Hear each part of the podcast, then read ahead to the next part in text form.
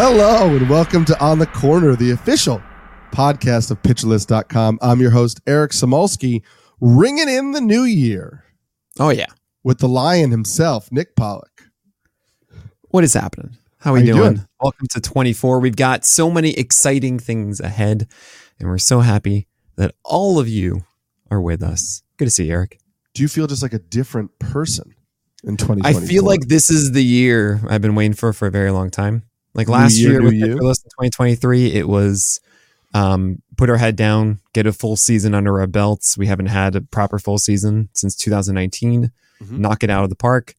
Uh, it was a fantastic year, and you guys can actually check all about what happened in 2023 for us on the site. Uh, as I have an in review article coming out on uh, on Thursday, and also you'll see what's next as 2024 is the year that we get to really do the fun stuff behind the hood um, and really just knock it out of the park again, but also really prepare for a massive uh, 2025 and 2026 ahead.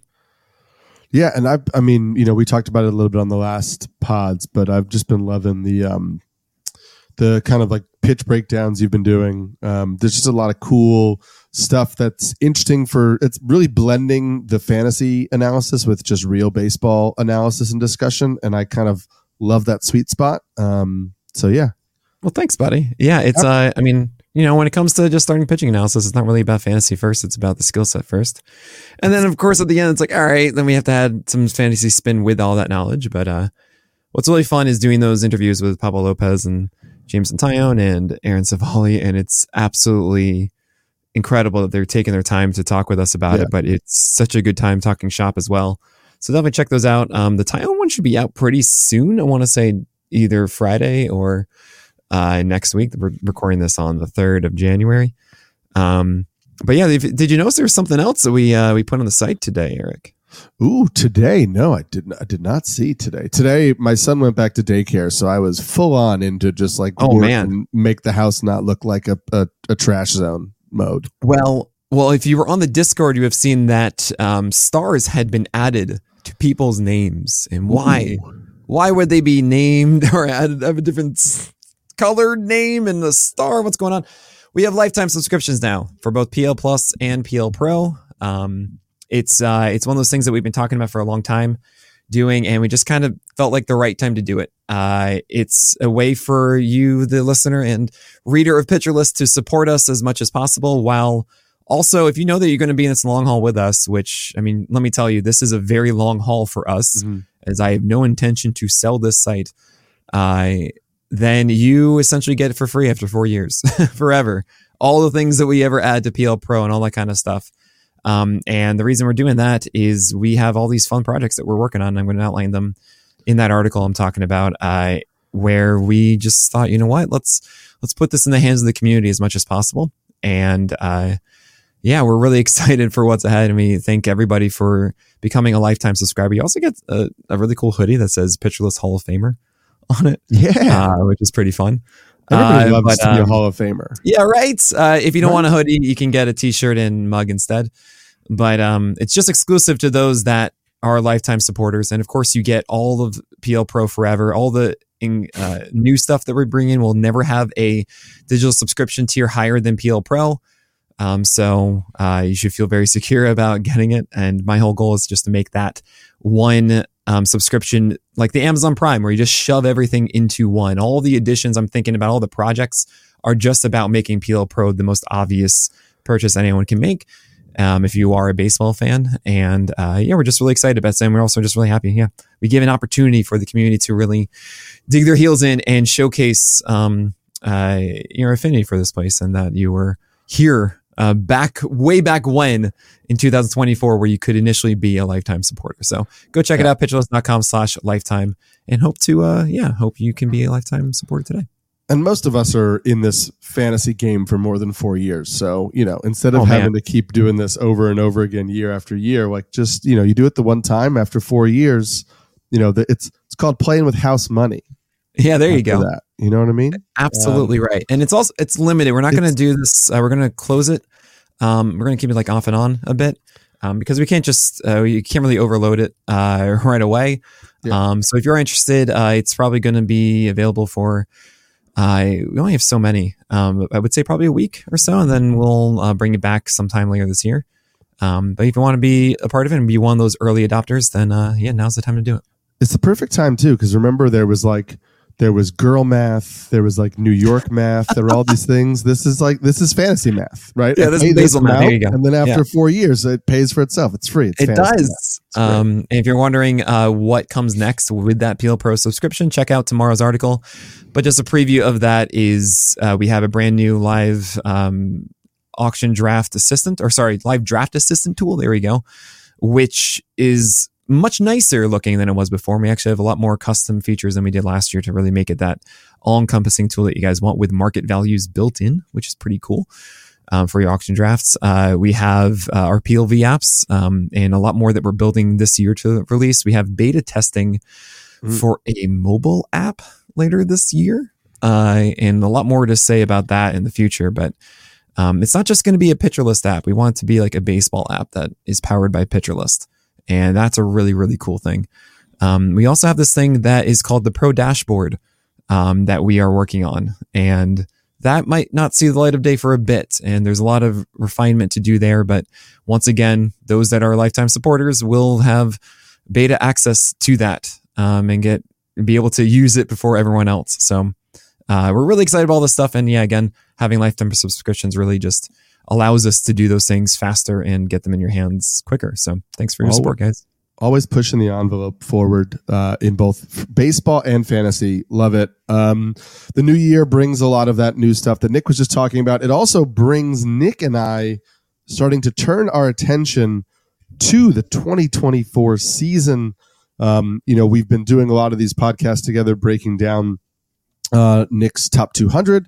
Um, looking kind of back at what happened in 2023, looking ahead a little bit at, at 2024, but just kind of going off that list uh, that Nick had put together um, in middle of October, I believe, was when it finally came out, Yeah. or maybe maybe Yeah, early yeah, that feels like November. That was a long time ago. Like that. Um, Uh, yeah. so we've got a we have a I mean Nick and I went over the podcast topics from now until March 25th. We have just a slate coming for you. This is So like much.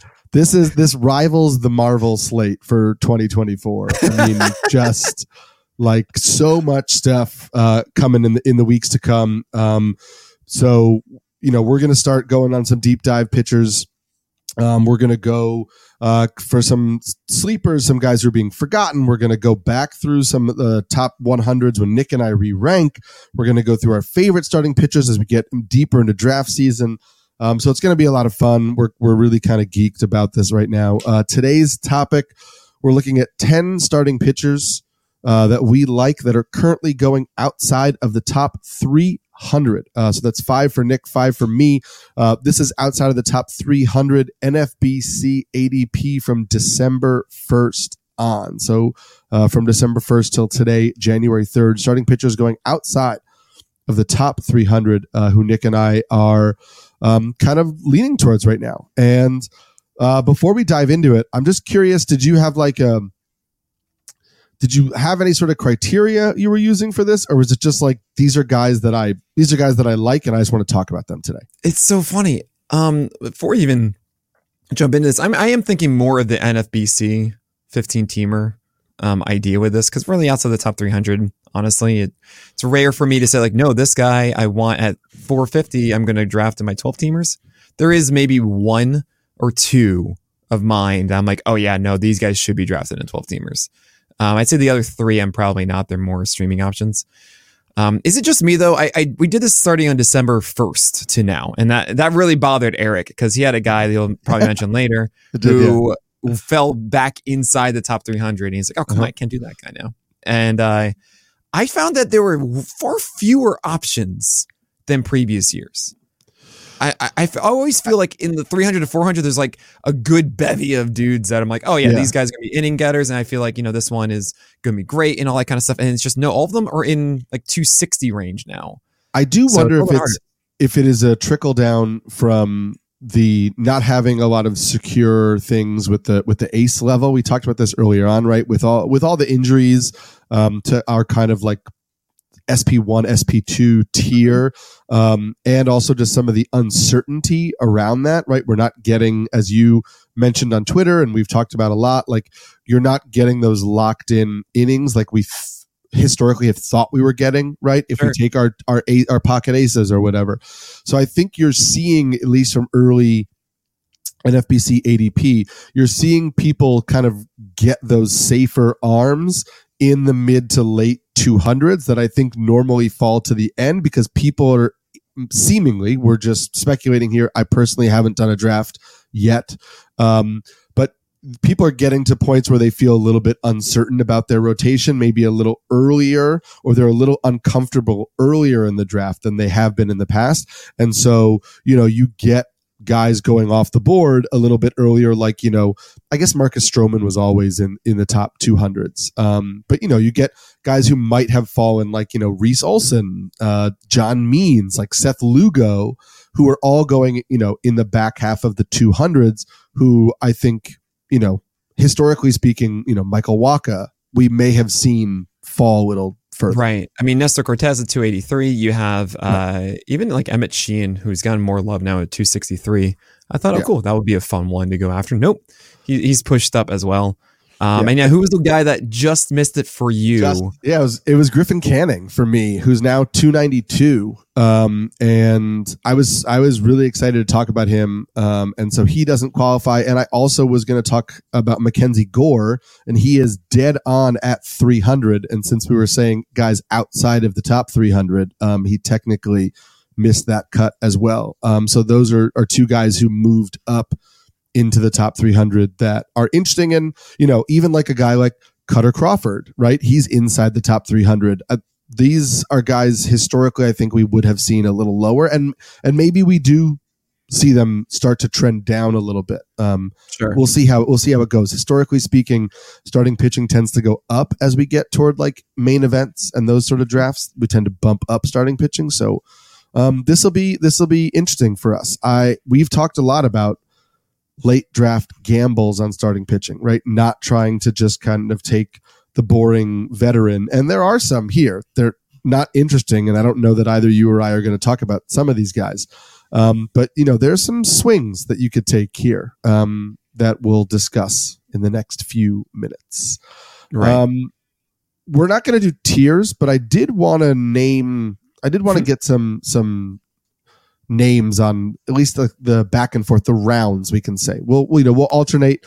Um, each going to give five guys, so we're going to go through five sections of this, and I want you to rank. Now we're you and I are not ranking our the pitchers that we're naming, but I want you to rank uh, for everybody here, just because I'm super curious each round is going to be named after or named after your favorite pitch. So I want you, okay, you're going to be ranking or like type players pitch. your your type like type of pitch, like a two seam Okay. cutter, a sinker, a four seam, uh, a Mm. a 12-6 curve, a sweeping curve. Uh, you know, and I, I want to get inside of your brain as the pitcher of which pitches you really like and and why. And they don't have to be from your. They could you could do it any way you want. When you were pitching, if you were to build your ideal arsenal, uh, Sure. when you're just watching pitching, Mhm. just if you had a ball of clay and it was like turn this ball of clay into a pitcher, what would its five pitch Yep. arsenal? No, I got you. Yeah, yeah. So Uh, uh, mhm. we'll start with your fifth ranked pitch, and then you can talk about your first pitcher outside of the top 300 that you're into. So if it's my fifth ranked, well, let me let me go from the top because I can't Okay, even like fine. figure it out. We'll start from I- we'll start from the the top, number one, numero uno. I'm gonna be honest with you. The the filthiest slider is just the most beautiful thing to look at. Mm. Um, because it normally is it can be even deceptive if you were actually thinking to yourself this is going to be a fastball and then it just doesn't. If you think it's gonna be like a two seamer that goes the opposite way and then it, it breaks the opposite direction, it's so beautiful. And it's the times that when you really feel like, oh man, this is filthy. Uh, it's when it's just a brilliant slider. Like I'm thinking like the Corey Kluber one to Jose Abreu that was just ins- ins- what is the uh, like branded into my brain. Um, ah, it's the best thing ever. Um, and Edward Cabrera is someone that I am considering now. Mm. I didn't think that I would be. I really, truly didn't, because you see a 144 whip, you see a 424 ERA, 15% walk rate. It's pretty obvious that uh, he has a lot of things that he needs to figure out. What's sticking to me a bit um, is when I watch Edward Cabrera, I don't really see a horrible, um, horrible delivery. I don't think his mechanics are terrible. And normally, when I see such high walk rates, it comes with a more violent motion. To me, I think he has a very long arm circle, and it's possible that if he finds a way to maybe shorten that, maybe adjust just somehow to get more consistent on the release, then that walk rate drops uh, dramatically to a point where he actually can throw enough strikes with his changeup or just anything against right-handers. Right-handers, it's it's 62% strike rate with his four-seamer. Changeup's only 57%. Curveball is only 60%. But the thing is, batters cannot hit his changeup. It's a 27% ICR, and he's throwing a 29% usage. Like it's such an unbelievably hard pitch to hit. And I do wonder if Cabrera can just find a little bit more rhythm on it. It swings massively in his favor that he's able to earn that many more strikes. And then against lefties, he actually gets all the strikes with his changeup and his curveball. Um, 64% strike rate on his changeup, 65% on his curveball. And once again, both are really good. Oh, actually, really, the curveball isn't, but the changeup, once again, is so good at limiting hard contact. Just a 25% ICR. These are both elite rates. His changeup is one of the best in the game at limiting hard contact. And this is a pitch he throws 31% of the time. It's right there. It's just this little extra element of adjustment that he needs to make on, on his pitches. And he elevates his four seamer for what it's worth. Uh, it's not really the best offering, but it does create this level of deception of four seamers upstairs and changeups down. And the curveball can be an effective pitch. I mean, as I was just mentioning, a 41% CSW against lefties is really high. Um, it's just about righties. It doesn't really miss all the bats that we want. It doesn't get enough strikes at 60%. We want to be closer to like 63, 64. And that four seamer does get crushed too much against righties with a 43% ICR. He just doesn't get it inside enough. So I think there is room for Edward Cabrera to be much better than he currently is. Last year, he only allowed a seven hit per 9 mm-hmm. It was just that he walked too many batters and had a 27% K rate. I actually believe that you're once you get more innings under your belt, you do get um, better at limiting walks. We hear that all the time with young pitchers, and 15% walk rate we know is just an atrocity, right? He knows this. We all know this. This should get better. So my question is just how much better, and if he does make that tweak, it's kind of hard to find someone outside of the 300 at this point who can conceivably make a, a tweak to really be a, a stud at that point and become more efficient and be a solid starter with a 25% K rate. Yeah, I I love.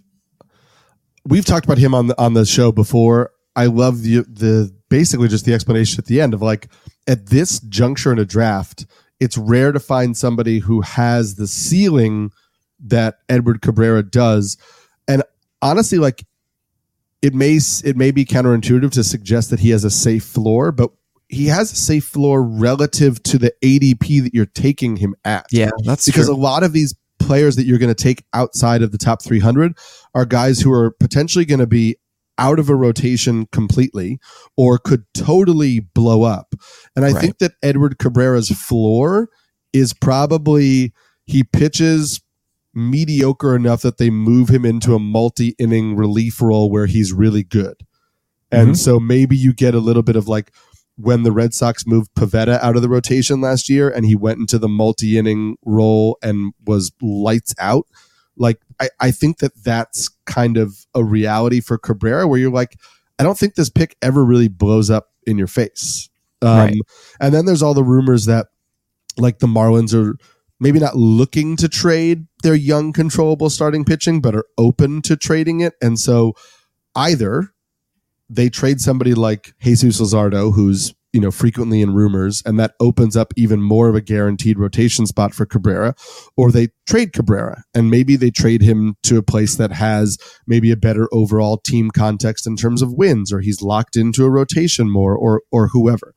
Um, my concern with him is he's a high ground ball rate guy with a middle infield that's still currently Luis Arraez and Jon Berti um, which isn't enough to like make me not want to draft him. But it is something where it's like I would love their infield defense to be a little better.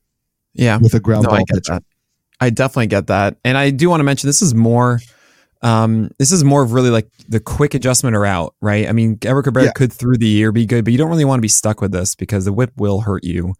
And the innings aren't going to be there because of the inefficiencies. The high walk rates, keep in mind, that also means that you have uh, you throw more pitches uh, per plate appearance uh, to get to four at least, right? So it means that you throw fewer innings, lower chance at a win as well. So this is definitely something that if you're drafting now, you really are paying attention to this in, this, in spring training. Seeing those walk rates are lower. This is the most shallow, uh, easy thing you can do. is just like don't really care about anything. Is Edward Cabrera walking guys in the spring? Yes. Okay. Never mind. Are the mechanics in any way different? Uh, no. Okay. I probably don't think this is going to work out, but definitely keep an eye out through the, year to see if all of a sudden those walks come down and if something did really change uh, against right-handers. Yeah, and and my pitcher that I'm going to go with is also somebody you're going to make a decision on really quickly, um, and we'll get to that person after this break.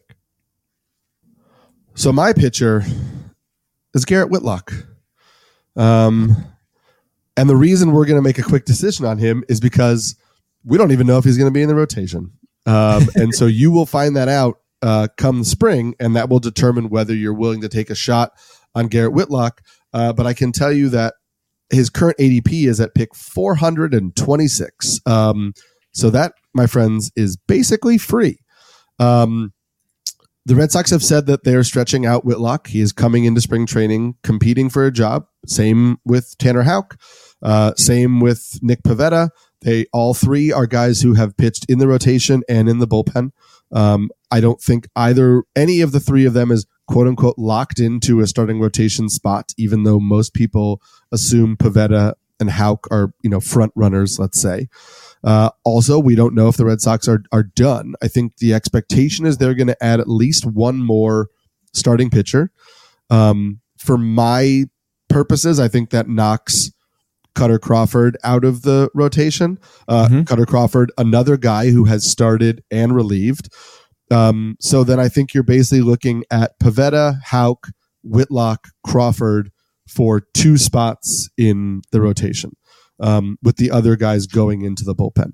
So my love of Garrett Whitlock here is on the belief that he does earn a spot in the starting rotation. Um, in deeper formats, I think as a multi inning guy, he could be um, beneficial for you as well. But we're going to talk about why I like him in general. First, uh, battled two arm injuries last year. Um, one was a the the one over the summer that happened in July. He was out for a while. It was a bone bruise in the elbow. Um, so it wasn't as you know some major like ligament issue or something like that. But obviously, you know, arm issues on your throwing elbow um, tend to have major impacts on uh, the pitch mix, pitch performance. Mhm. I, I really like just the foundation of his arsenal. Um, he has kind of like a little bit of a, a whip delivery to him when, in the way that he kind of brings his arm around, and he's sinker, changeup, slider. So ev- nothing is is straight. I mean, he technically throws a four seamer, but he doesn't really. Um, and the changeup and the slider to me are are really good pitches. Like when they're working, the changeup and slider are great, and the way that they kind of um, tunnel with each other and then break to opposite parts of the plate can make him incredibly deceptive.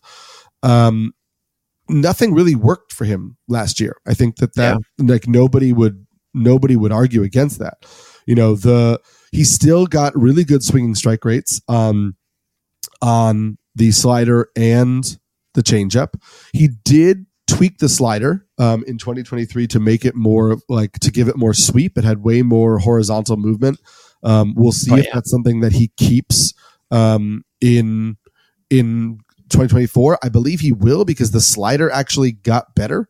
Um, it had a lower defense independent ERA, gave up fewer barrels, um, still had an over 20 swinging strike rate, even though it was like a little bit down from from 2022. Um, so I like that pitch a little bit more, and I think that the that he he will gain his feel back for that changeup a little bit. Um, and so in a bad year, we're still talking about a guy who posted um, uh, 31.5% CSW, has like elite command. Um, so he had a 19.2% K minus walk rate uh, on the year, 12.7%. Oh, sorry, 19.4% K minus walk rate, 12.9% swinging strike rate, 3.67 SIERA, three, uh, 31.5% CSW. So what was under the hood looked pretty good. And we've seen what he's capable of doing when he's healthy. And I think that he's got some swing and miss. He pounds the zone. The team context is is good. I do believe he can go five or six innings, you know, consistently when healthy. Um, and so again, here's a guy where he might not have the the true ceiling that like Edward Cabrera has if everything clicks for Edward Cabrera. But I, I think that Whitlock could easily be like an SP4 for your fantasy rotation if things break right for him this year. Uh, and if Yes. things break wrong, he's not in the rotation. And so that's why I kind of love it as a pick at the end of the draft because we're talking about redrafts here. And if you take him and he's not in the rotation, you're not hanging on. You're just moving and grabbing somebody who, you know, you can grab who wins a spot or looks great in spring training or whatever it is. Yeah, so so here's the thing. Garrett Whitlock is a sinker slider guy against righties and a sinker changeup guy against lefties. I mean, the changeup is involved to both. Um, 18% usage against uh, against righties, uh, and you have 32% against lefties, and it's kind of reversed with the slider. Um, you said the slider got better, and I don't know if it did. Uh, it did in get you know it got more whiffs against lefties but uh, its ICR both years was just terrible, like horrifically bad, like 62% ICR against lefties in both 2022 and uh, 2023. More While- few- fewer bar- fewer barrels. It, the barrel rate allowed Sure, in but, I mean, 2022 was 60% ICR is like, dude, Sure. well, I said I said it got better. I didn't say that it, I didn't say that it was tremendous. We're talking. I and mean, then it had worse contact in 2020, um, uh, 2023. But more importantly, the strike rate dropped 10 points. Yeah. Uh, dropped, sorry, uh, dropped not necessarily 10 points. Actually, no, yeah, it was 10 points. I got this right. 10 points between 2022 2023. That is the slider. Uh, that's a huge deal Well, for Whitlock. but exp- but explain to people like so he threw 71 innings last year, Mhm. in and out of the rotation, sure. in and in and off the the IR, the IL. Sorry. Yeah.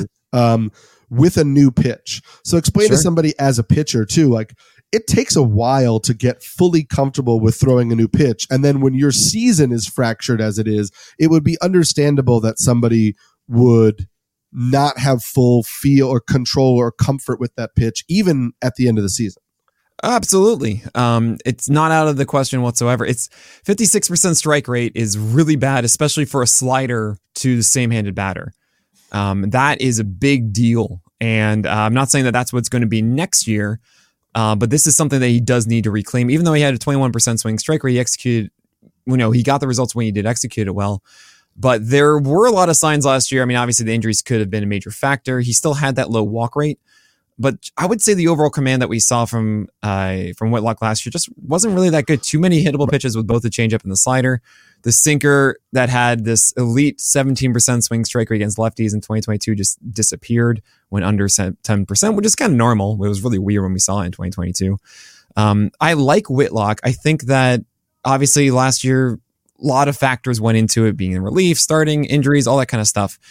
Um, he didn't really get settled in, but he still needs to prove things to me, even Sure. if he does start, that he has that command. There's control that he has, but because he throws so many strikes, um, I mean, we're looking against righties here. Every single uh, season, he always be throwing he's like 75% strike rate on his sinker last year is just absolutely ridiculous. 66% on the the changeup. He throws a ton of things in the zone, and it makes guys complacent just a swing. He had super high swing rates.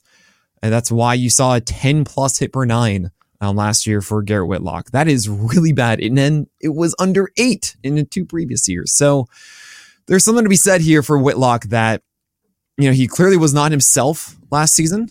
I don't know how far back he's going to get. Mhm. There is hope that if he can maintain those whiffs on the cutter, sorry, the changeup and the slider, and he doesn't make as many mistake pitches with them and still can earn enough strikes, especially that slider really to right-handers. You gotta you gotta throw strikes with it. That's Yes. everything that you need. And really even seeing um I the the sinker itself uh, just get hit hard um is not really that fun. So you throw everything together here. Uh, you know, there was a 45% ICR on that sinker instead of the 33% that we saw in the previous two years you gotta you gotta hope that Whitlock can swing the right way again. If he can, yeah, there is promise here. I mean, he had two pitches that get whiffs, and he would theoretically get frames for the Red Sox. I think he can be an efficient pitcher because of that low walk rate. It's just about how do you keep throwing those strikes and not allowing as many hits uh, consistently. And I hope he can get back to that. So I like this pick as let's just see what happens and see if he gets into a feel here. Um, but definitely uh, be aware of where he's locating those changeups and sliders in the zone um, early on. If he's really not Yeah. finding the feel of that slider consistently, um, and he's not getting the the whiffs or the really the the results against righties, it's going to be tough for him. Well, and those are kind of, I mean, again, and we go back to like he's being drafted 423 right now, which Yeah. bakes in everything you're saying. And that's, I think all of that risk is tied in in the sense of because he's battling for a rotation spot. If he's not throwing the slider for strikes, he's not winning a rotation spot. So then Right. you're not, you don't have to worry about it anyway. It's not like he's going to be in the rotation because, and if, I mean, I don't want to say it's not going to happen because we don't know what's going to happen with injuries or whatever, but it is highly unlikely that he is inefficient and still wins a spot in the rotation and we have to say, "Ooh, is it worth him keeping him on my team because he doesn't really look that great?"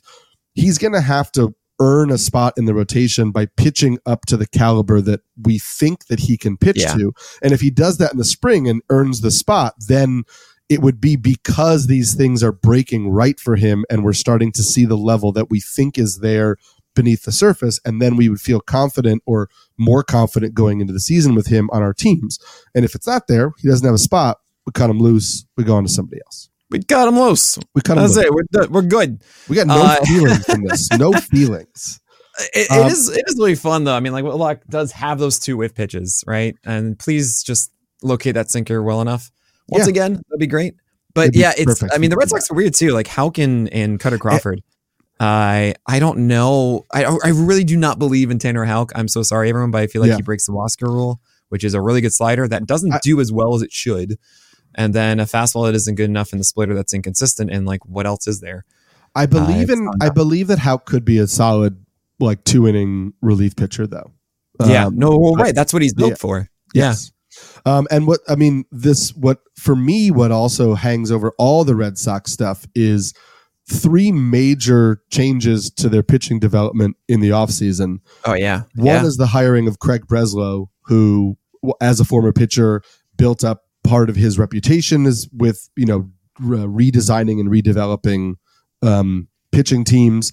They hired Andrew Bailey as a pitching coach from the Giants. They also hired Justin Willard away from the Twins. Um, Justin Willard is uh, going to be the director of pitching for the Red Sox now after he was the pitching coordinator for the Twins. And he was hired basically to quote unquote overhaul their entire pitching infrastructure. so it's like those are three guys that we we that we have seen have success in really kind of reshaping the way that individual pitchers and organizations handle pitching.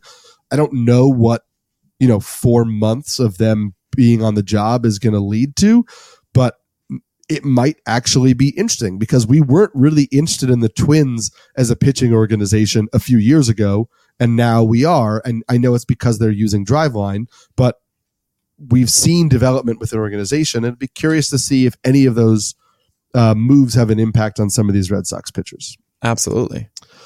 Uh, so, what is your number two favorite pitch? And then, what other pitcher do you want to talk about outside the top 300? Oh man, I mean, I'm so conflicted on this. I will always uh, no. Everyone's gonna hate me if I say that. Uh, I'm gonna say curveball. It's got to be. It's it's what I threw in high school. It was my pitch. Was the curveball, and I threw like the Barry, Barry Zito kind, which was more of the. Wasn't really 12-6. It was more of like the the one seven. Um, but it, I, would, I would aim at the front shoulder of all right-handers, and then they would swerve back, and then it would come over the plate, and it surprised them all and they're high schoolers and they know any better. It was great. It was the most fun thing ever. And uh, learning a curveball is just what really, I think, shaped my love for pitching. So it's got to be that. I felt like a traitor as a catcher because you know I'm still a hitter at heart, but making hitters look stupid was so enjoyable. So good, man. It's really enjoyable. It's like a little Benedict Arnold thing you get going on as a catcher. Um, what's the next pitcher you want to talk about, or who? Sorry, is the next pitcher you want to talk about? Let's talk about Clark Schmidt because I don't know, like he's fine. He's fine. Done. Clarke should- Schmidt.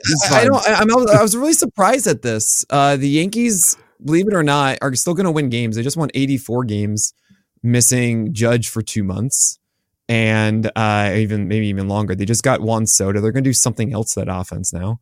I'm sure they're going to win ball games, and Clark Schmidt is still pretty good. Like it's, it's not. I'm not saying that he's the greatest thing ever, but he's a Toby, and I'm even thinking 12 teamers. There will be certainly times that I will have Clark Schmidt on my team this year. And for him to be outside of the 300 and actually get like, yeah, this could be a decent win guy. Um, I, I really just think it's that simple. I love the fact that uh, Schmidt is trying his best to figure out what the heck he's supposed to do against lefties. It's like really is just I don't know what to do at this moment. Um, is it sliders and cutters? Well, the thing is that's the cutter is only like a 39% ICR and 46% on the slider because yeah, it's more of a sweeper and sweepers generally don't work to opposite handed batters, but he just doesn't have a good changeup. And he can't get that cutter quite inside enough. It's not one of those really biting ones that just dominate uh, glove side consistently. And then when your best fastball is not a four seamer, which can work against opposite hand batters really well, when it's a sinker, you're like, oh, I shouldn't be throwing this thing. This isn't what I want to be doing. So it's a little bit tough. That's going to be the biggest problem for him. But against right-handers, I mean, he's you should stop throwing that sinker first of all. Um, I mean, it's a 42% ICR because he doesn't jam it enough inside batters. Uh, inside location's pretty average at 48%. Um, but the slider is the sweeper is really good. It's devastating. He gets strikes with it constantly. He limits hard contact on it. The cutter is even better. Uh, he had an xwOBAcon just 300 this year. Ex uh, Babev 2 is 31 because its ICR was 25%, which is so good and, a near 70% strike rate on that as well. And he'll be fine against righties. Like that's really good. And the one thing I want to emphasize is when it comes to pitchers, you want them always to be better against right-handers. I don't care if you're lefty or righty. If you're better against right-handers, you're generally going to be better than those that are only good against lefties. Why? Because there are more right-handers. If you can't take down right-handers in the majors, you just won't work out Mhm. as a, as a starter. So that's the first baseline. And Clark Schmidt That's the, already that's has the that. Graham Ashcraft rule. Yeah, there it is. so, so if you can't do that, then you're not gonna you're not gonna make it. And Clark Schmidt can do that. So he's got to figure out something against lefties, whether it's gain that cutter inside more, whether it's figuring out how to throw more of a gyro slider against them as opposed to sweeper. Sweepers are just worse against opposite hand batters. Gyro sliders work because you can go actual back foot um, and really get that depth down, while sweepers kind of go more toward the thigh where that would be level with the bat, and they can just hook that down the line easily. So you have to really do backdoor stuff like Chris Sale. But uh, and then sinker, I don't, I don't, I don't know what to do, man. Curveballs and cutters with something else. Please show up, Clark Schmidt. We need it. Um, but outside of that, if he something out there, then great. Then he's going to be a sturdy sub four year rate guy. Like, okay, I'll take that. And especially in 15 teamers, I'll take a shot on this because the Yankees right now have him very clearly in the rotation. Yeah, and very clearly, and he probably has a buffer even if they um, add one more arm. Would be my take right now. Right? I mean, am I forgetting another Yankee starter? They're, they No. don't have one because they traded away Michael King. Yeah. No, they. I think he's their fourth right now. Beeter. And and listen, Beeter and, and Thorpe and Will Warren, like those guys could push for Not for Thorpe. He's not here anymore. Oh, true, right? Yeah, he's gone. He's Yeah. out of here. um, those guys could push for for spots, um, but not. I don't think it's Schmidt's unless he face plants. They're gonna bring in somebody else. Um, I, I really I can't see the Yankees going into I'm the, the year without adding another guy. Got to be might be. There there are reports out today that they're they're interested in bringing back Montgomery again. We'll see. Um, Don't do that. That is, signing Montgomery is what is such a Mets move, not a Yankees move. And everybody listening right now just nodded in agreement. Okay. That is the most Mets move ever to get Jordan Montgomery, who only really excelled for like a month and change last year, who was Yeah. pretty pedestrian the rest of the way and should not, in my view, as far as a long term signing, he is not someone that should demand whatever contract he's going to get. It's just a product of the market right now. The Yankees should not be doing that. I would be very, very upset if they did. I gotta say, the more that I I start like you know digging in as we get into the off season, I keep dropping him further and further down my rank. the sinker isn't very good. The curveball doesn't get nearly as many whiffs as you want, and they're just too few strikes. It's uh, he has to be perfect around the edges, and he was in rhythm during the postseason, and that's great. I'm so happy for him. But remember when he was dealt in July? Jordan Montgomery was it was like a nothing trade to us. It didn't feel like Right. oh my gosh, Jordan Montgomery. It was just okay, yeah, Jordan Montgomery. Okay, what's next? You know, and now he's demand. We're hearing I don't know something ridiculous like well over a hundred million dollar signings. What is what is the world? Playoff like- boost, baby. Playoff Oh boost. god, playoff tax indeed. Yeah. Oh man, all right. Who's your next guy? Um, my next guy is a, t- a former teammate of Clark Schmidt's, and we'll get to him right after this break. The Mets are gonna do it, Eric. I'm telling you, it's like the most Mets thing ever. I mean, they probably need at this point they need to sign somebody. It's going it's gonna be Montgomery. Everyone's gonna be like, "This is so boring and the new rumors I love are that the Red Sox are going to unload prospects to get Luzardo, Oh, that's interesting. Which I would love to see. So we'll see if don't they can make that happen. I don't. I don't think Luzardo's fastball is good enough. He I mean, it's- mistakes with the slider, and he has an injury. I'd rather do that than sign But what's the point of Montgomery or Luzardo? Snell to a long term like, deal. What two years left of Luzardo? Yeah, but I don't think they're I don't think they're trading like Mayer or Teel or somebody like that. They they now have a few prospects that are redundant after getting Grissom and But- you know But aren't So- aren't- aren't the Red Sox like giving up for this year? no. What do you mean? Oh, get, well, I don't know that they're giving up for this year. But you know what I mean? Like a Luzardo get is like what the Yankees would do for two years because this is their window. But I think the Red Sox would. I think the Red Sox assume their window is in the next like three to five, two to five years, maybe. Let's say. Oh, so man. Luzardo could fit that better than like Snell and Montgomery do, or Imanaga, has who's a, three years, so that makes more Imanaga, sense. who's a thirty year, who's thirty years old. You know what I mean? Like, Managa's dope. sure, but yeah. All right. So my pitcher is former Clark Schmidt teammate Luis Severino, uh, who is now with the Mets, who's going pick 310. Um, so we talked about the gambles that we're willing to take outside of the top 300. Um, Whitlock was a, an injury kind of bounce back, um, you know, just a, a betting on potential upside. Severino is the type of risk that's just a, he can't possibly be this bad. Um, it's also, if you want to, he wasn't really technically injured. I mean, I guess he started the year injured. Um, and so maybe you want to call that an injury bounce back as well. But like, it's just a former ace who had a really bad year and now everybody has kind of forgotten about. And outside of the top 300, I'm willing to just say, I didn't see any of this coming heading into 2023. 2023 was not a good year. Um, there's No. not a lot to look at where you're like, oh, well, he did this under the surface, which makes us, you know, think blah, blah, blah. But outside of the top 300 in a redraft league, I'm willing to say I can't imagine that Luis Severino at, let's clarify this age real quick, at, you know, he'll pitch next year at 30 years old with a fastball velocity that was exactly the same as before, as in 2022, just totally forgot how to pitch.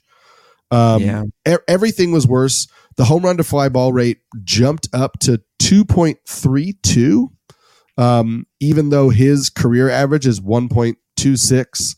Uh, so the homer fly ball rate was crazy. His uh, strand rate, the- you know, the left on base rate was super, super low.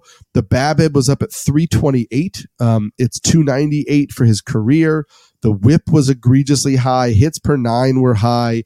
Um, his changeup got fewer whiffs. His slider got fewer whiffs. I'm basically telling you all the reasons you should not be drafting Luis Severino. And I, I want to make it clear that like, I'm not going to give you some nugget that's going to unlock why he's going to be so much better in 2024.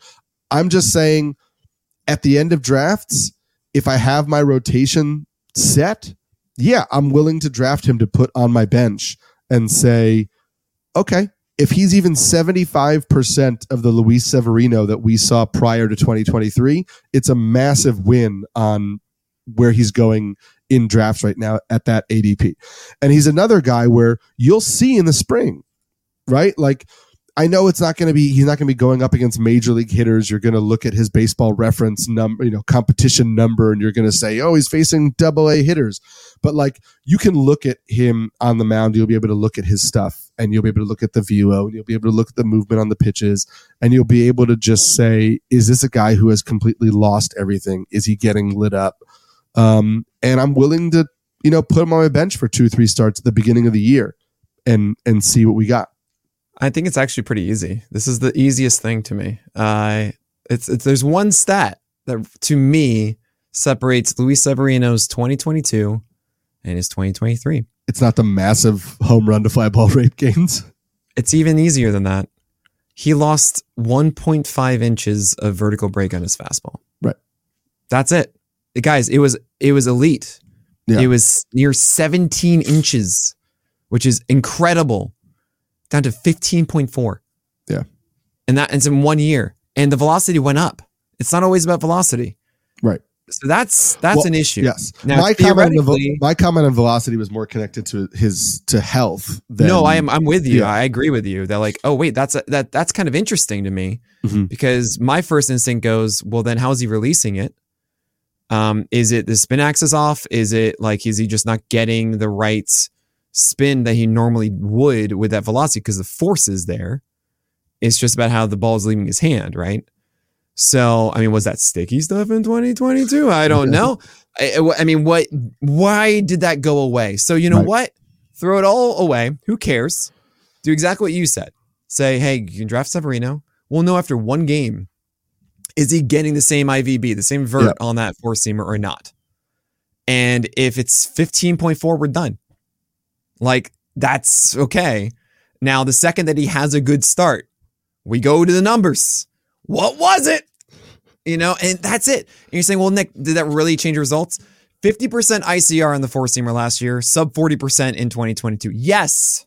Right. Yes. And and he did. started he started going to the cutter way more last year because he had to. because of the fastball issues. Yeah.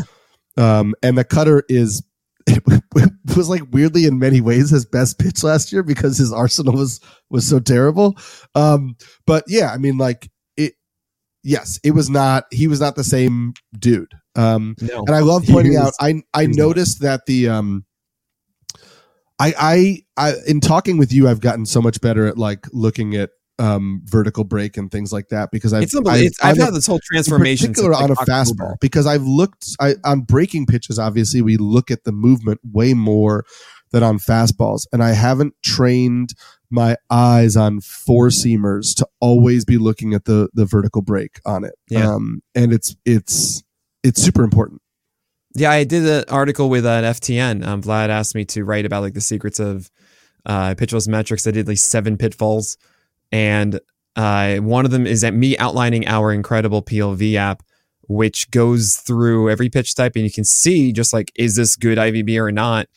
Uh, and we're actually gonna have IVB on our player pages soon. Mm. oh my gosh, finally, and I can't wait. And I can quickly be like, all right, well, that, that got worse and that got better. So it's, I mean, definitely go check out that article on FTN to really understand what those numbers mean, what is good, what is bad, what I look for. IVB to me is the first thing. Second is uh, obviously VAA, but an extension. Uh, I mean, those are the the holy trinity. I mean, you can throw in velocity there too. I try to say like the fantastic four, um, because it's you get okay, and uh, but really like, uh, um, reason for example that Wheeler's is so good is actually not because of IVB. He doesn't have a high IVB on his, but he has such elite extension um, with a good VAA and velocity. That's and he locates that thing perfectly. Um, and there you go. But yeah, you see, just see that massive drop. Like, okay, that's it for Severino. So Yeah. pick him up, see what happens. Again, check it out in spring training. We might have that data. Um, hopefully, because he might pitch in some Statcast parks. I believe the Yankees do. Um, unfortunately, he's with the Mets now, and the Mets maybe do. I I don't know. A lot of Florida ones do, I think. Hmm. So I we'll see. We'll find out, and I I'll talk to my people to try and get it regardless, and I'll report to you because I'll bring back the Plus Pitch podcast every every March morning, going over the uh, the tweets that I put out about who to watch in spring training, and that will certainly include Severino. Uh, we are of course going a bit long on this one, um, and uh, I'll talk about my third pitch if you want it there, Eric. And guess what? It's the four seamer. It's a Oh, yeah? beautiful bullying four seamer. It's the, you know this. You, you let the thing out of your do hand, you, and do you have four spot. seam? En- do you have four seam envy? Yes, because I Like- always do sinkers. Right. But when I was able to execute a four seamer perfectly, like up and in to a righty and dot that thing, oh, it just the satisfaction of that of just going feeling completely behind the ball and ripping it out of your hand straight to the spot like a laser beam was just so satisfying. I but yeah, I absolutely do have four seamer envy. It was like it was just never the thing I did.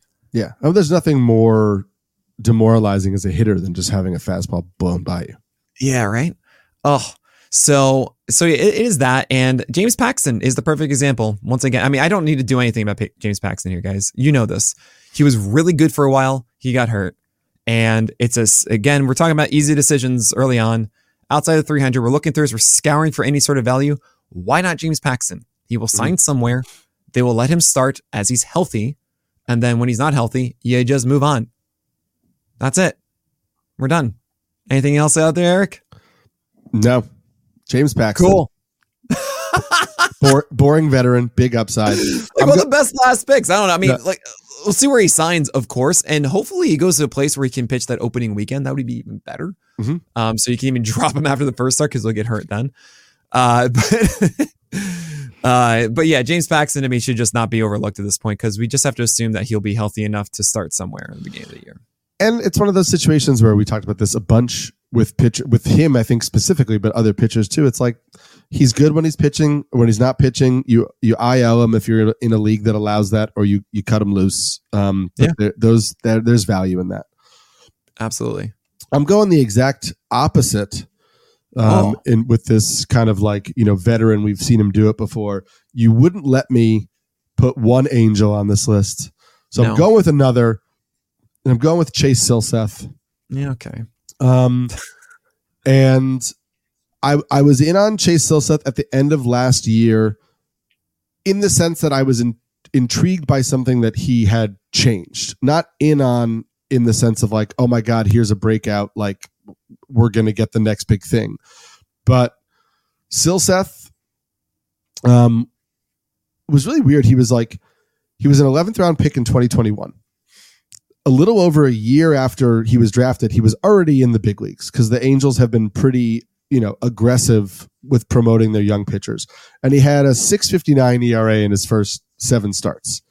Um, then they started using him as a multi inning rel- uh, reliever in April last year and then sent him down to the minor leagues.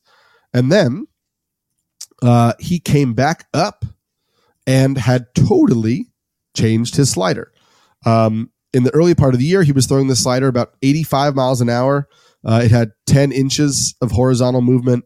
Um, it had about four and a half inches of, of vertical of drop. When he came back up, he's throwing it just 80.5 miles an hour, um, 11 inches of horizontal movement, over 10 and a half inches of drop. So it almost kind of acted like a like a sweeping curveball in a sense um, and it almost it more than doubled uh, the swinging strike rate of what the pitch was doing early on in the year. He also started throwing the pitch as his primary pitch. Um, in one start against the Yankees, he threw it 46% of the time. In that first start, when he got called back up, it had a 25.6% swinging strike rate. Um, it gave him a good, another good pitch to go along with a fastball that is, that at least has good velocity. The fast the four seam is a is a problem. He can't rely on it too much, and that was why I like this development of this slider because he was throwing the four seam almost fifty percent of the time before kind of like finding this this sweeping curve slider, whatever we want to call it. And the fastball, even though he throws ninety five, it just gets hit hard. Um, And so finding another pitch where he could rely on something else um, actually made the fastball more of a swing and miss pitch. He was using it a little bit more for, with two strikes, so the swing and strike rate went up on it. Um, he also started to go to a sinker more in the second half of the year. Uh, the sinker doesn't miss a lot of bats, um, but it also doesn't get hit as hard as the four seam. Um, so that was an interesting wrinkle. Um, he's just 23 years old. I like the fact that he's continuing to tweak and build this arsenal. I like the idea that he maybe is becoming more of like this sweeping slider sinker guy as opposed to a four seam splitter guy. And I think he has a spot in the rotation. And so I'm I like taking shots on him at the end of drafts here because he's another guy where I think we'll see early on is there development? Is there growth? Is he continuing to kind of move this arsenal in a direction that is intriguing to us? Is that slider still missing lots of bats? Or was it a brief flash in the pan and, you know, whatever, we're moving on to the next thing? Yeah, with Silseth, we, I, I will never forget beginning of August. I mean, he really had two starts. One was 10 strikeouts, one was 12.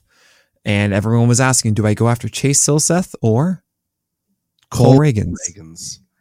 I stuck to my Ray guns. But didn't, I mean also, I'm just messing around. Yeah, and uh, also Silseth got hit in the face.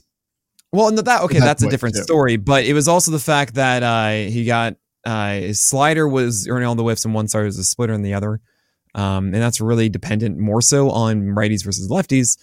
But I generally don't like seeing games that have those high strikeout totals where it's dependent on a different element. Sure. Because you want to say like, oh no, that's a lot of variety. But in my experience, I've actually seen that when there's variety, it means that nothing's consistent.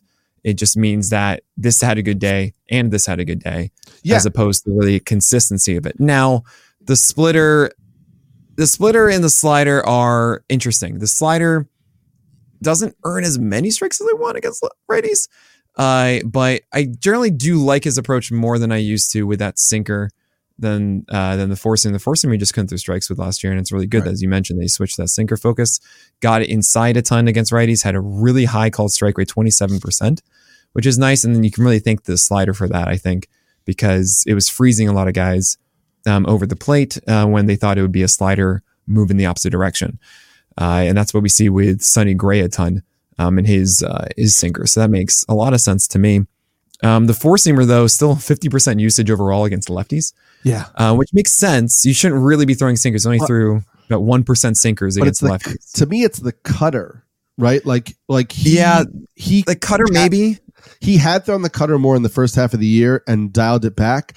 And his cutter, you know, again, using the, the tremendous pitcher list tools, you can look at um, his glove side location is only 40th percentile on on a no, cutter. It is not a good spotted right. cutter. I mean, the cutter was thrown 8% of the time against lefties. Yeah. 48% against uh, with and, the four seamer 1% sinkers. Yeah. And I kind of am like, okay, if we get the the splitter and the slider and we if we can use that cutter more against lefties and actually get it in on lefties, like yeah. we should be using the cutter and not use that four seam. Like there there are lots of elements in his pitch mix right now. Some of them have developed to the point where you're like, oh, I like this. And others are just like, I don't. What do you do? What are you doing here? And I think yeah. we can see a young pitcher pare those down and start to like really kind of hone in on on a focus. Which again, he's only 23 years old, so that is well within the the range of possibilities. Is narrowing the focus a little bit. Um, I think there's. I, I think I worry a lot about a 23% CSW on a splitter to opposite handed batters. Um, that's a really low mark and especially like off speed, like a changeup or splitter to opposite handed batters should be where they thrive. Sure. And that 23% mark is worrisome. I mean, it's a splitter. I mean, I'm not really too you surprised to see that. I hate them because they're inconsistent mm-hmm. and it's very rare for them to be, um, you know, really just the pitch from now. He does use it in two strike counts. It's about 60% two strike pitch uh, 23% put away rate, which kind of matches with a 23% CSW, right? So I, I see four seamer slider as a righty to a lefty, where that four seamer gets hit with an ICR of 50%. That's worrisome to me. Yes. Again, right handing, uh, you know, beating right handers is more important for these younger guys. And really, all of his pitches, none of them were above a 38% ICR last year. That is encouraging because, as you mentioned, it is a good slider. Um, the sinker, 71% strike rate, as I mentioned before, was good against righties. It can work. Um, it, it's fine. It's all fine. That, but that's kind of the worry to me is like, it's possible he says those 10, 12 strikeout games again. Uh, I think the two elements that really worry me about Silseth, as I was just mentioning about the Arsenal, it's really just the slider that is interesting. And everything else isn't too great in my view. Uh, a little bit boring. The four the fastballs are both not really like I don't really think the sinker's are going to perform the same way. So I don't really feel like we're going to extract a lot of those double digit strikeout games again. And I don't really think this is going to be like your six inning battler kind of guy constantly, but I could be very wrong in that. Yeah. The real issue is as the Angels. And if you're if you're asking Silseth to do things to improve, they just got rid of the two guys that were actually helpful sure. in development. The guy who fixed Reid Detmers when he went to the minors, Buddy Carlyle, gone. Like yeah. it's incredible to me how easy it is for me just to say, well, I need a guy to get better on the Angels, and that's not going to happen. like it's just it's it's that's such a hard sell for me with Silseth.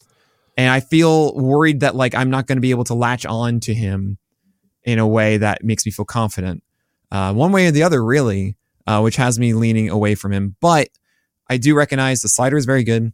If he finds ways to get more strikes with either the four seam or the cutter against lefties, sinker stays as it was against righties last year. Yeah, there's a way that this does work. Boom. Cross our fingers. Uh, what is your fourth favorite pitch, and who's your fourth pitcher? Um, fourth favorite pitch. I'll just go with the steady Eddie of a sinker. That's fine. Uh, actually, you know what? No, beautiful changeups are so such a nice thing. Yes. Can I tell you? Um, my, and I'm actually going to go to my, one. my fifth pitcher because it follows this guy. All right. Ooh. Nick Martinez, who I'm going to make this very quick and easy. I've been joking all year about like, let Nick Martinez start, let him do it. And it's so funny because Nick Martinez signs with the team to be a starter and then they get a sixth starter. that is Frankie Montas. They have yeah. they really have like eight starters now. They have Connor Phillips also there. They have Brandon Williamson there. It, it's pretty wild to me. But I think that actually might be a six man rotation because if you look at the entire Reds uh, rotation, you have Lodolo and Greene, and you have Graham Ashcraft, you have Montas, you have Nick Martinez, you have Andrew Abbott.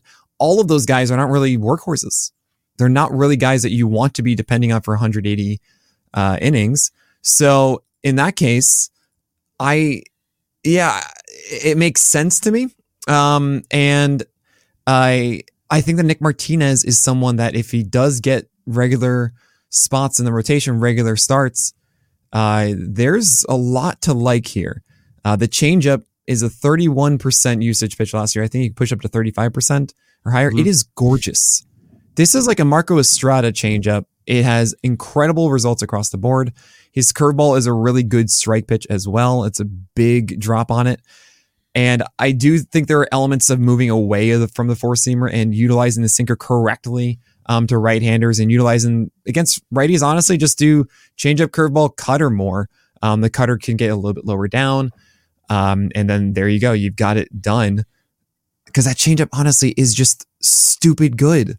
Um, take a note from Michael Wacha, I think a bit last year is what um, Nick Martinez did. And like, I can see this working out super well. Also, if he does move down that cutter a bit, then it does lean into the infield defense, hopefully, of the Reds.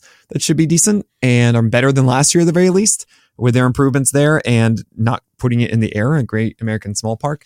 I think moving to Great American Small Park is what is depressing his value a ton. Yeah. But when you realize that Nick Martinez should be a ground ball pitcher, I it does make a lot of sense. So I think there's some value to with, with a pretty Martinez. solid, athletic, young defense behind him too. Yeah, uh, that changeup, I really just want it to be like a forty percent usage pitch. It is such a good offering.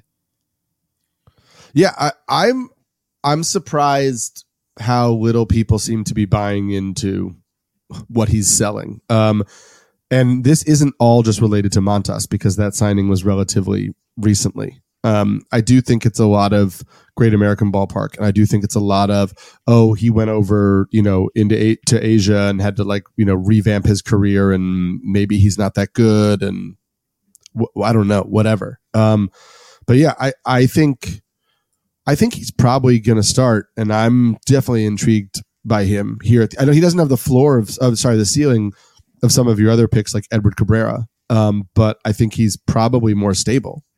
Yeah, yeah. It's it's. I, I just throw more changeups. If he's throwing a lot more changeups and he's avoiding leaning too hard into the four seamer, uh, and maybe getting that cutter down and throwing more curveballs, like this could very much work, Nick Martinez. Yeah. Uh, I am not leaning toward anything safe with my next one uh, because one of the other gambles I will take, we talked about uh, injury related gambles. We talked about gambles on people who maybe just let's just assume he he figures it out again. Luis Severino. We have prospect or young pitcher gambles and Chase Silseth, and we have missed a whole year gambles in Aaron Ashby, um, who's currently going pick 429 off the board. Um, reports in October were that uh, his velocity was ticking back up. Um, and I'll tell you more about why I like Aaron Ashby after this break. For my purposes, I, I think Aaron Ashby has a spot in the rotation provided he is healthy. Um, I know they signed Joe Ross. I know they have Colin Ray, Colin Rea. I never know exactly how to pronounce I think it's his, Ray. his last name. Colin Ray. think I don't is. think that they prevent a healthy Aaron Ashby um, from being in that rotation, um, particularly because the rotation only has one lefty in, in Wade Miley. Um, Ashby missed all of last year. Um, he threw 107 innings in 2022, 444 ERA. Um, he has always missed bats. The issue has been command. Um, and that's why people kind of said, oh, he'll be a reliever, maybe a multi inning reliever. Um, but he was always a really good gamble, in my opinion, late in drafts um, prior to the injury because it was one of those pitches where, like, if he could get the command, even just to be to be workable, right? It's not like he's going to become a pinpoint location guy, but if he could just not walk almost four batters per nine innings, um, then this the pure stuff was good enough that he was going to miss bats and he was going to be a good pitcher on a good team. Um, Mhm. And so all of that still is there. Um, he's got a fine sinker. It's fairly mediocre. It doesn't miss bats. Um, you could say it's probably below mediocre. Um, the slider is a good pitch. Um, the you know the changeup I think is a is in some ways his best pitch. Um, it has the makings of being his best pitch. Um, it it misses lots of bats. Um, has good movement. He's got a curveball too that I think is above average. So we've got three above average complementary pitches, breaking pitches, and a eh sinker. But we've seen a lot of people make that work, especially from the left side. Um, and so I don't know. I I just think like he's being forgotten about a little bit. Um, I think that slider is, you know, deadly to lefties. Um, I I like the team context still because I still think the Brewers are going to win enough games um, that you know he could put up I don't know eight, nine, ten wins. Um, and I think the, the the approach is solid versus lefties and righties because the changeup in 2022 was was good against right-handed pitching. The sinker, you know, got some ground balls. He threw the slider 25% of the time to righties in 2022 and it had a 19% swing strike rate.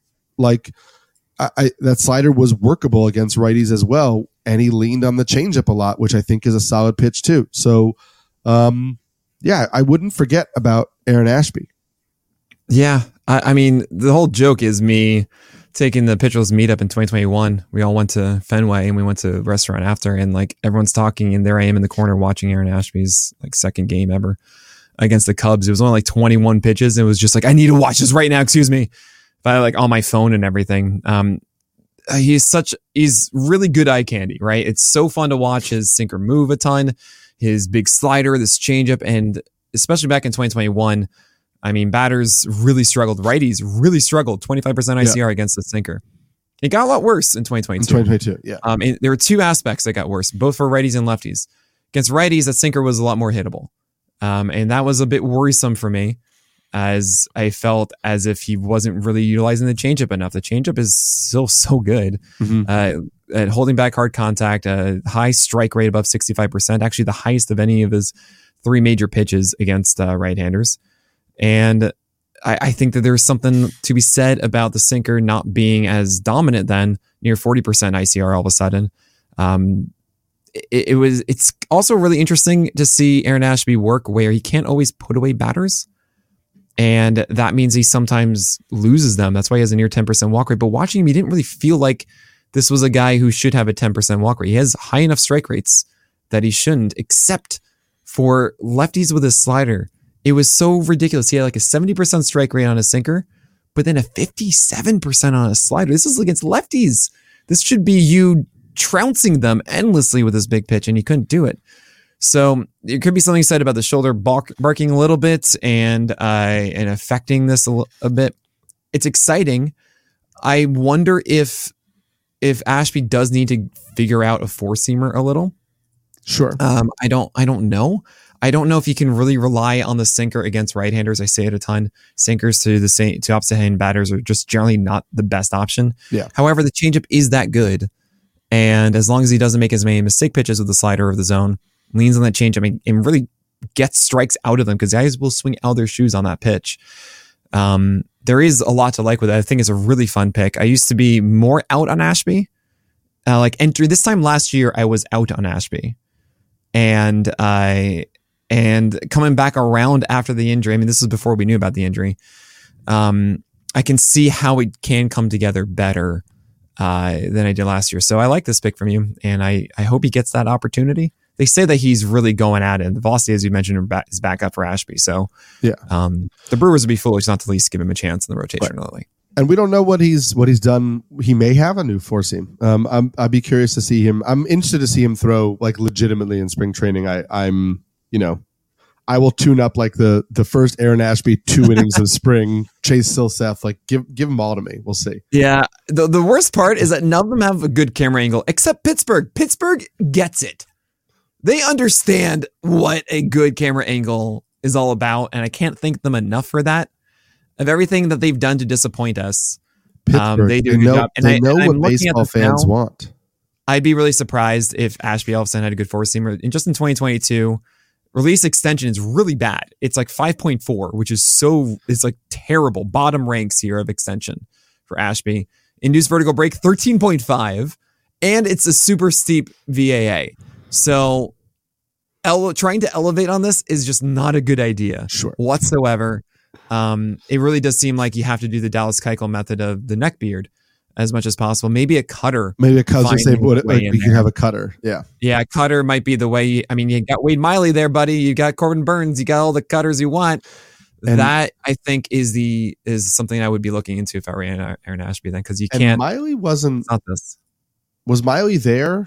I'm trying to think. I mean, Miley forever is a Brewer in my view. I don't care what you Yeah. tell me. I, it's like I knew he was going to sign with the Brewers again because of course you are. You're just the Brewer pitcher. Which is funny because I know he- the million other teams you've pitched for. It doesn't matter. but you he, are a Brewer. he is not 2023 was the only year Miley was there when Aaron Ashby was there Oh, that's because he he was in Milwaukee Wade Miley was in Milwaukee in 2018 and then left and then came back in 2023 um so listen we're not, we're not like we're not like putting pieces together we're like oh Wade Miley's definitely teaching Aaron Ashby a cutter but like it, if the opportunity was going to present itself this would be the first time because Ashby wasn't even drafted till 2018 No. I, I- I can't believe. I'm sorry. I, I just don't believe it. I'm seeing the data. You're seeing it too.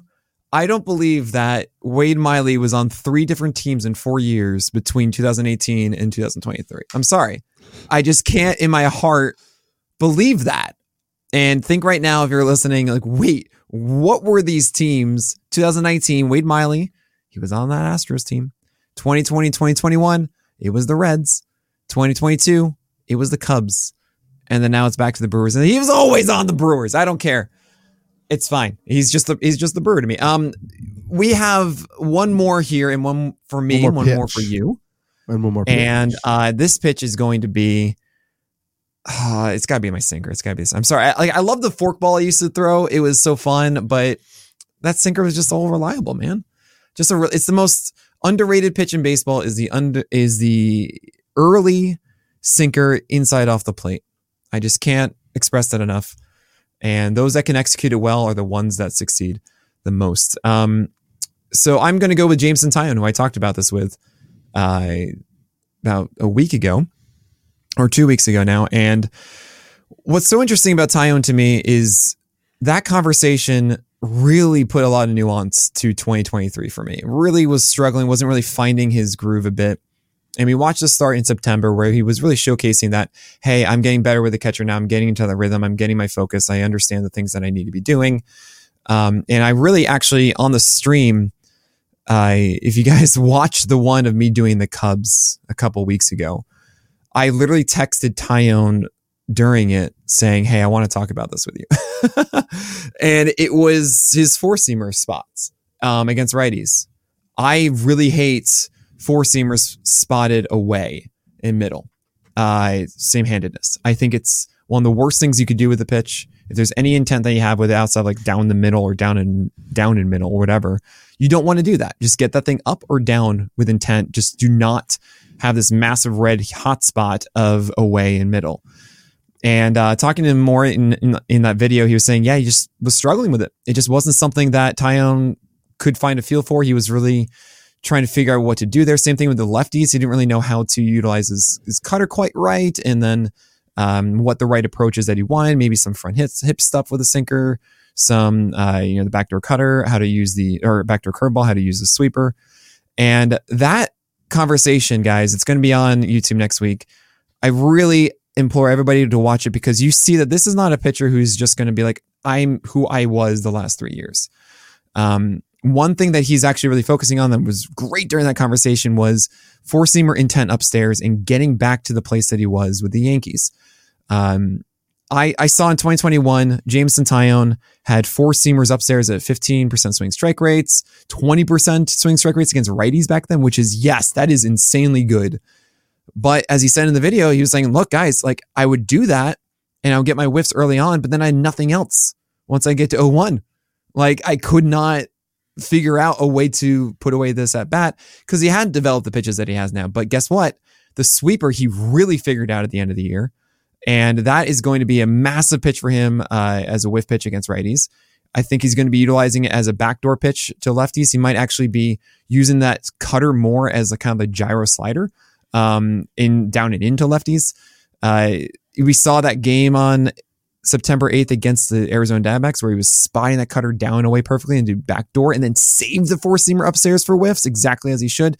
He didn't even utilize another weapon I just mentioned, which was that sinker inside. He didn't need to because he was dominating so well with that cutter away, and that's still in his pocket too.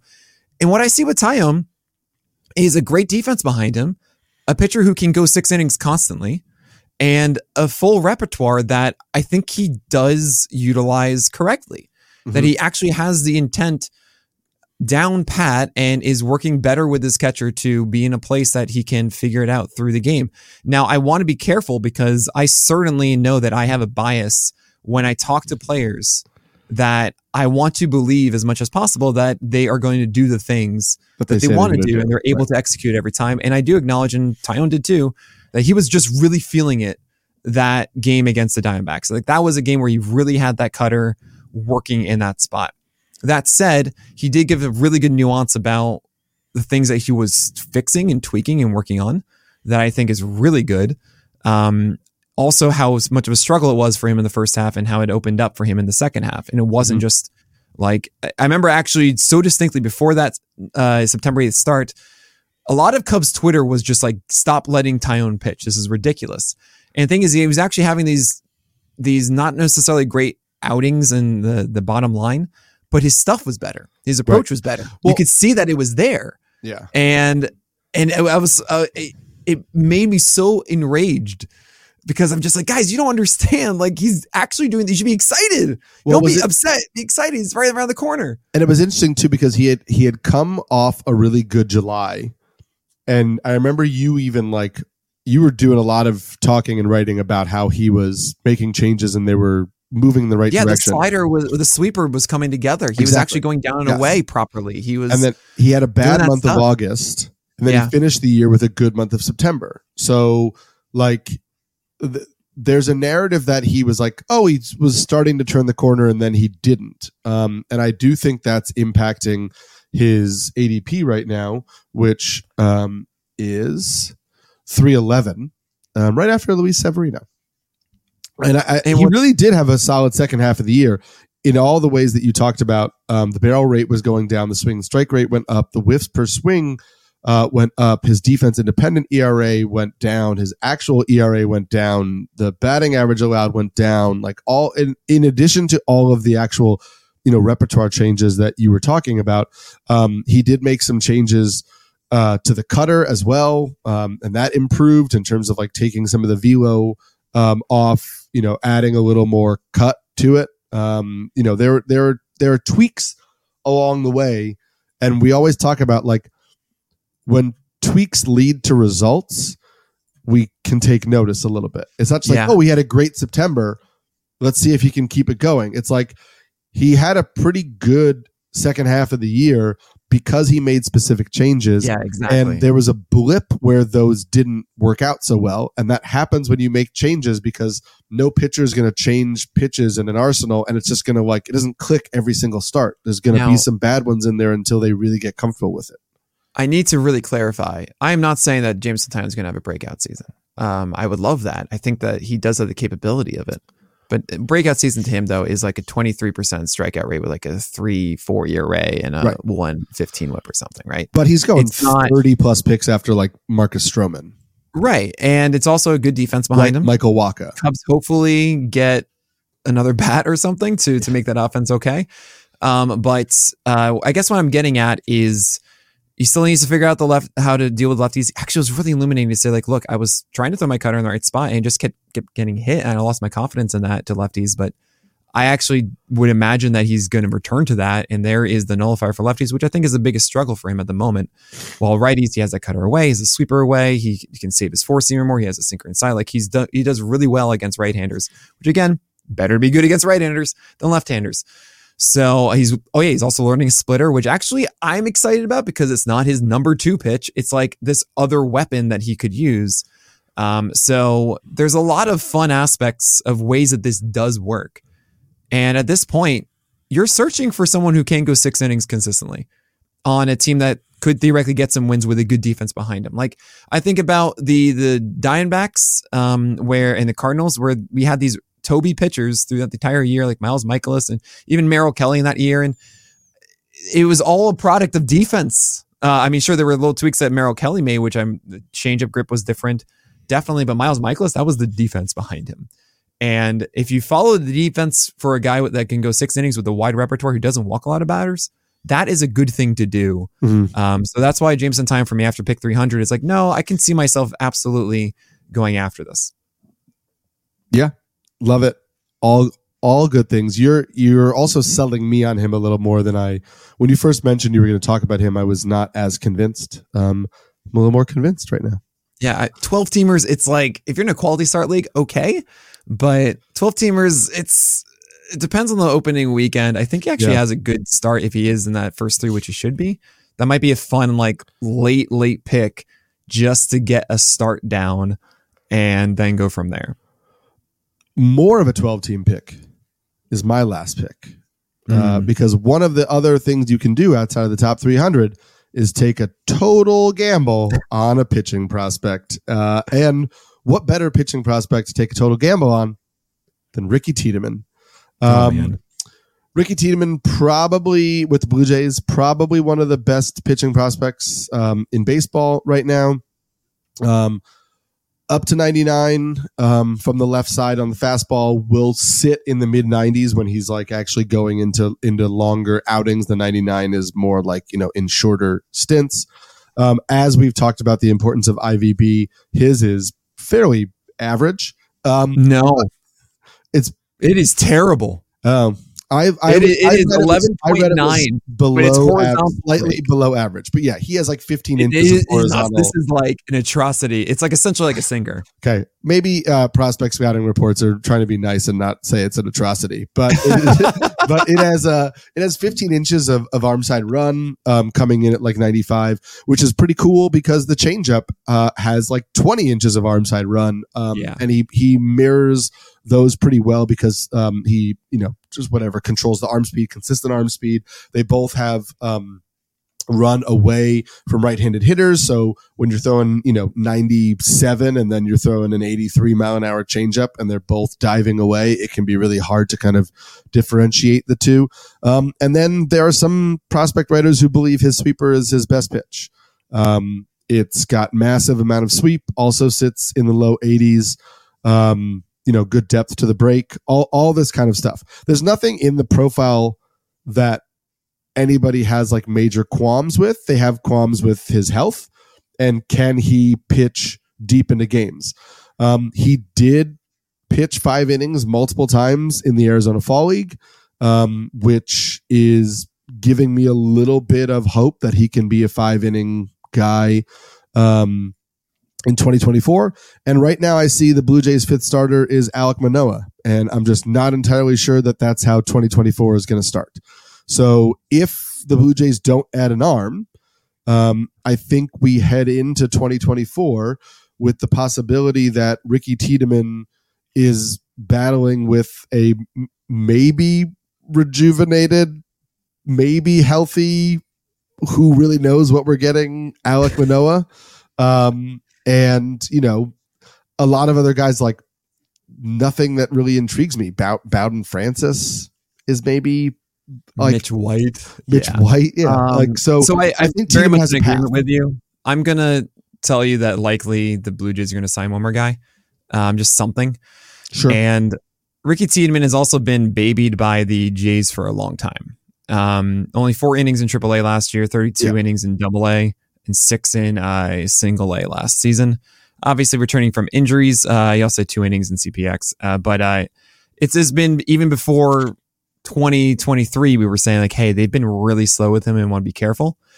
And I imagine that means that they won't push him out of the gate in the majors, right? They're going to still likely be slow with him. Even if they have an open spot for him, they'll do some shenanigans with the early days off to maybe fill in, fill in with a bullpen game when they need it to make a four man if Alek Manoah just doesn't have it. At least try Alek Manoah for like three, four starts or something. I don't know. You're going to have to wait until May at the earliest, I think, for Ricky Tiedemann. Um, more likely to me, it would be June 1st or May 15th or something. Well- um, but the the actual stuff and like you know what are we going to get when we see him? I I I'm conflicted because it's a sinker focus to me. It's not really forcing. This is a sinker. This is a slinging Sure. lefty. And I mean, come on, you get like a 12 IVB and it's more horizontal break and stuff. This is from the Sure. down left side. It might as well be a sinker. So I, it's not a overwhelming pitch. Um, it can be goes up to 99 and stuff. I remember seeing that in AAA last year, and I remember tweeting out like, "This is the truth."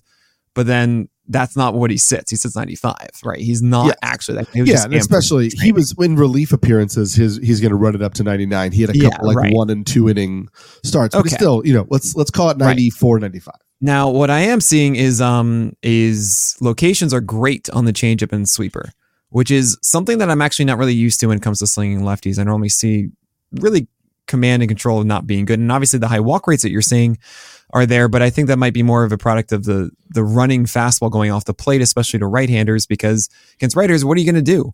What are you doing, Ricky? Uh, throwing a horizontal plane fastball. Um, you have to be able to get that inside as a front hip, essentially. And that's so difficult as a hitter. That running sinker that comes in super hard angle back to you is just like, is this going to stay off the plate or it's coming right at me, and then stopping almost? It's kind of hard to time and get the bat around, especially if you have good velocity to it. And then, of course, you have this deadly changeup and, and sweeper. They're both really good pitches. It's kind of like a Guardians pitcher in this way. Um, so that seems cool. It seems like a recipe for a cherry bomb. And I, when it comes to prospect pitchers coming up, I, I look back at last year. The ones that I really liked were like Bryce Miller, Bryan Woo, Eury Perez, uh, Bobby Miller. And the those are the guys. Actually, I didn't really like Tanner Bibee. Everyone, it, it's well no, uh, diagnosed or not diagnosed, but documented that I didn't. I like Gavin Williams a little bit more, but I still didn't really buy into his consistency. The four I just mentioned, though, and Grayson Rodriguez in the second half, they had a foundation of a fastball, and they had a found, and they had essentially a repertoire that I trusted that they weren't going to walk the park. Mm-hmm. Um, I don't have that with Ricky Tiedemann. I don't have the when the second that he comes up that he does really well. I wasn't in on Kyle Harrison when he came up because I, I remember seeing the first time be like, this guy is not going to be a consistent uh, guy. He had that 12 strikeout game against the Reds, and that wasn't. Uh, I, I saw that and go, no, no, no, no, not going to be the consistency for Kyle Harrison. That was the Reds in Oracle Park, and Kyle Harrison was able to throw enough strikes in that one and where he wanted to for once. So I, I think with Ricky Tiedemann, I get why the love is there. I mean, 43% uh, strikeout rate is where you're going to see in AAA, but again, it was four innings and 40% though in 32. Like, we get how this works. Uh, but it was also 14% walk rate in, in those 32 innings. And it worries me that come the majors, there's going to be volatility that is just going to be so frustrating. And I hate volatility, Eric. Sure. I hate it so I bet- much. But for me, like, I guess when I'm looking at this in like a 12 team league, I'm Are you going to stash for six weeks? no. Well, I mean, but I think if I'm taking him at the end of drafts, it's because I'm I believe that there's a chance that he earns a spot out of the out of spring. Fair enough. And from what I've read from a few prospect writers that I trust, there is a chance right now that he can win a spot out of spring. Um, If Mhm. he doesn't, I probably move on. But again, we're talking about That you makes know, sense. we're talking about a bench starting pitcher at the end of drafts in like a, a 12 team league where you're looking to churn more and realistically where I would churn if he becomes a cherry bomb, right? If Yeah, I get a great is- start and then a eh start and a great start Yeah. and a meh start, then I then I might say this isn't for me. But I would much rather take if I'm going to take a prospect pitcher like this, I would much rather take a guy who, if it hits, then I'm talking about like I'm getting a SP2, SP3 on my roster. Yeah. And and the likelihood of that might not be high, but I'd rather take the gamble on that because as we've talked about so many times, I'm expecting that I'm going to churn the last few spots of my starting pitchers in 12 team leagues. So I would rather take at least one gamble. I'm not going to fill my entire Oh yeah, I'm no, not going to fill my entire bench of starting pitchers of Ricky Tiedemann types. But if I've got somebody like, you know, I took Jameson Taillon. Um, again, we just talked about how he's more of a, a 15 team Ricky guy, but whatever. As in like teasing, Yeah. by the way. That's where I'm. Ricky. Yeah. Um, but like, but then I'll throw him on there because maybe I get a, a maybe it clicks for him, and and maybe I'm getting five really good five inning starts, lots of So- strikeouts, and if it doesn't work, then I find the next guy that's on waivers. I think the the thing where we're connected here is I'm all fine getting him now. Just be ready. The second that they say he's For not sure. starting with the team, get get get him out of here. Yeah, And I- my my belief at this moment is that I I would be very surprised.